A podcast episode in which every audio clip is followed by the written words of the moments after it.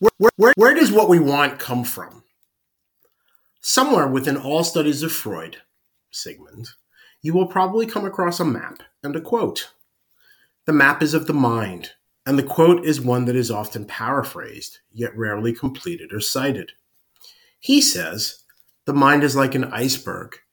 It floats with one seventh of its bulk above the water. There are six parts to Freud's map of the mind, implying the seventh part is either the mind itself or something deeper than the id or the superego, his hemispheres of the subconscious. Of course, I am Martin Johnstone, and I disagree. Freud ignores several elements of the mind that are critical to the century we live in. More is a necessity for 21st century life. It has to go from something passive to become something to live for. Basic needs.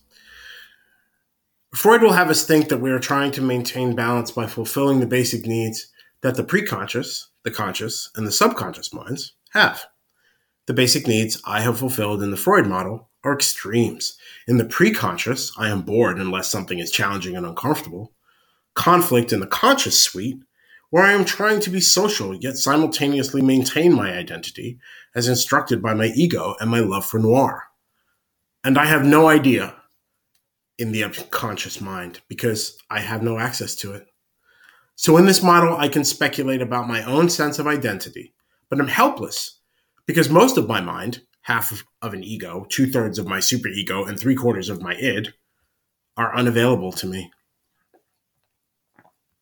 The reality of the mind. The most important adult in my life and I have a saying sea dreams. Those words capture the intangible world just beyond our reach, as designed by Christopher Columbus, who promised that the sea would grant each man new hope as sleep does dreams. We touch that world in the silly parts of our conversations, in our private moments, and in our dreams of one another, fantasies about the life we might have or might have had. My mind, my map of the mind is motivated by a pursuit of saperalgia, and sea dreams is the admission that we will never know the earth because the mysteries of the ocean outweigh what we have time or capacity for. We will never know our full minds either, so we have to, unlike in the Freudian way, suspend our judgment of ourselves and accept the mysteries.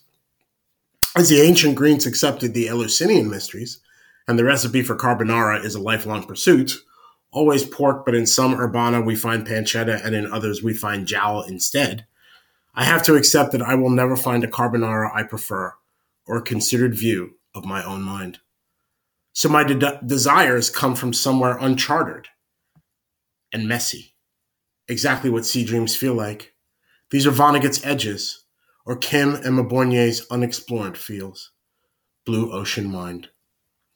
Keeping with that attachment to the standard for strategic thinking, the list of companies who ignored blue ocean strategy and suffered as a result is growing daily. Carillion and Toys R Us, for example, in the 21st century so far. What we want is defined by what we know and what we are refusing. They lead us to the places we are yet to map. For example, knowledge of the wall, Pink Floyd, leads me to the library. The library tells me someone, librarian tells me someone else has borrowed the album section. That person is Jack. Jack introduces me to Adam. Adam introduces me to Queensryche, and they lead me to Seattle. Seattle leads me to Cameron Crowe, who leads me to Chris Cornell, who leads me to Mother Love Bone and Pearl Jam. Love for Pearl Jam means I see Vedder live in July 2012. I'm in Birmingham on the way to London when I meet Melinda Ehrlich for the first time. She motivates me to create again and leads me to the challenge that was Radical Notions. These are not unconnected and only linked by me. They are things that were unexplored that I became aware of and refused until I absorbed them as best when they became what I want or my now.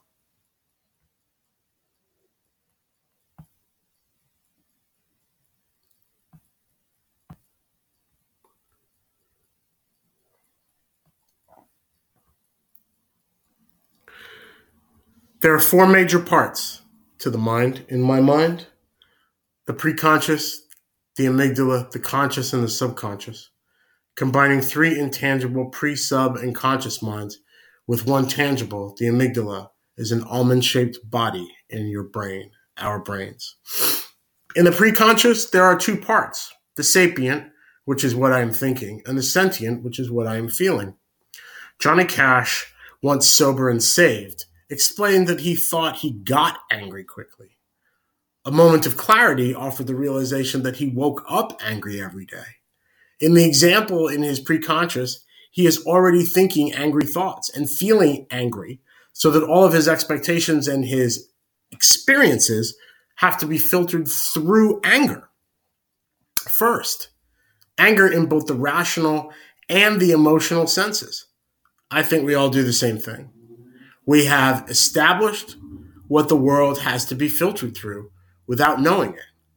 That is our preconscious mind, and it is what leaves the footsteps we follow.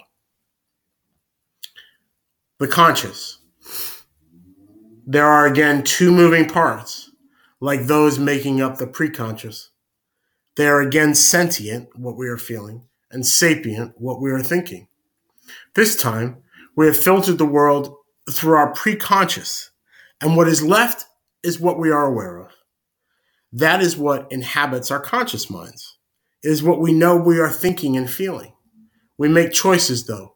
We decide whether we will be honest with ourselves and others about what we are thinking and feeling.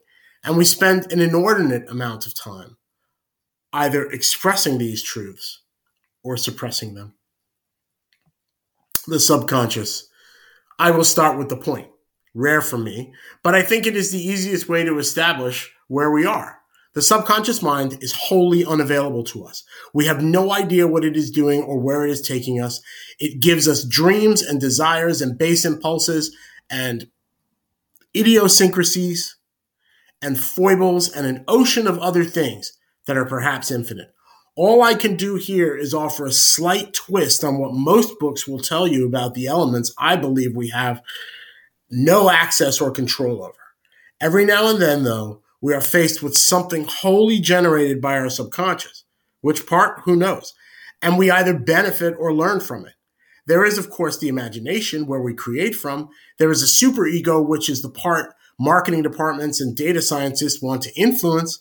It influences us and leads us to the new and exciting places. The ego is the enemy. It is the thing stopping us from being ourselves by making us believe we want something else. The id, I explained it as the child in us the thing demanding we be better than we are without offering any suggestion how. The amygdala. It is almond shaped and it is real. It sits at the base of our brain stems and you can look it up in any Gray's Anatomy. Michael Ondaatje uses it, uses it in Anil's Ghost to explain the journey he takes us on. It begins simply described as being perhaps some bad god.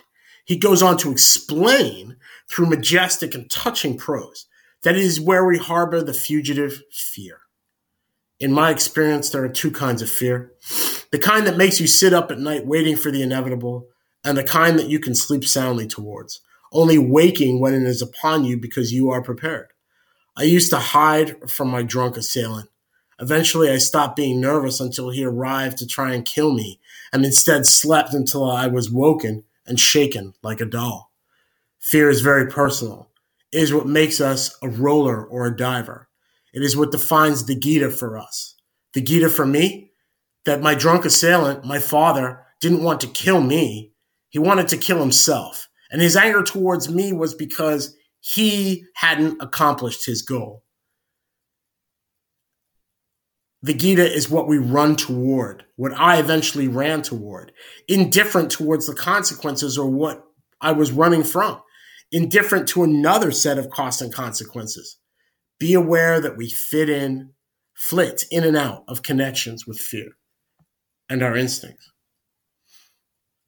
The opposite of insight. Someone smarter than me once described insight as the reason for something that people hear and simply nod their heads in agreement to. I think Tim was right, but I must admit that I was left remembering what Tatiana taught me. We innovators are always talking about insight, but we are really trying to discover inference. That is the key to an artificial intelligence, and that is the key to more. That is what differentiates the work we are embarking on versus the neural networks journey we have been taking since 1989 as the Dow crashed because of the failed UAL bid. The more you want is right in front of you. You just have to suspend your su- pursuit of why things happen and focus on where it is taking you, where it is taking us, what we glean from the event itself, how it changes us in every part of our minds, even the parts we cannot access. What I have learned I run to stay healthy, clear my mind, and remember song lyrics. Is it easier to come to terms with loss, rejection, or grief than with the vulnerability that accompanies intimacy? This is where I fall down. This is the mountain I look forward to climbing. 30 years ago, I answered, What do you want? in one way. I got everything that journey had to offer, including a brand of happiness. I am now answering in another way. I have no fears. I have no regrets. I'm happy in a new way now, one that allows for sadness. I need music as much as I need sleep. To be happy, to stay motivated, to be healed, I sing every day. Sorrow is a place I have visited. I go there in my mind in the same way I have memories of London and Paris. I glimpse sorrow every day. Memories of there jump out at me, sometimes from around corners. I am a dirty fighter. I'm a vicious competitor. I am only interested in winning. That is why I avoid games. That is why I do not play. That is why I let people be wrong with their facts. That is why I do not debate. That is why I will neither fight nor argue nor flee. When people leave, it is best to think of them as dead. Mourn them and be patient because grief is time's greatest foe. My enemies do not have names. They are faceless. They do not have eyes. They cannot harm me. Their weapons cannot prosper. Despite my silence, you are always with me. In my thoughts, in my mind, in my dreams, I fall asleep to you, wake up to you. Nothing will ever stand in the way of that. Even distance has no power over me. Despite your lie, I do not doubt you. I pay attention to your actions and wipe your words away like water spilled in between cups and saucers while we have tea. I forgive everyone. No one really understands the promises they make or when they break them. The Japanese have it right. There is nothing to forgive. It is all in an inconsequential place, the past. My soul is prepared. I have nothing left to desire. Death or the threat of it cannot stop me living.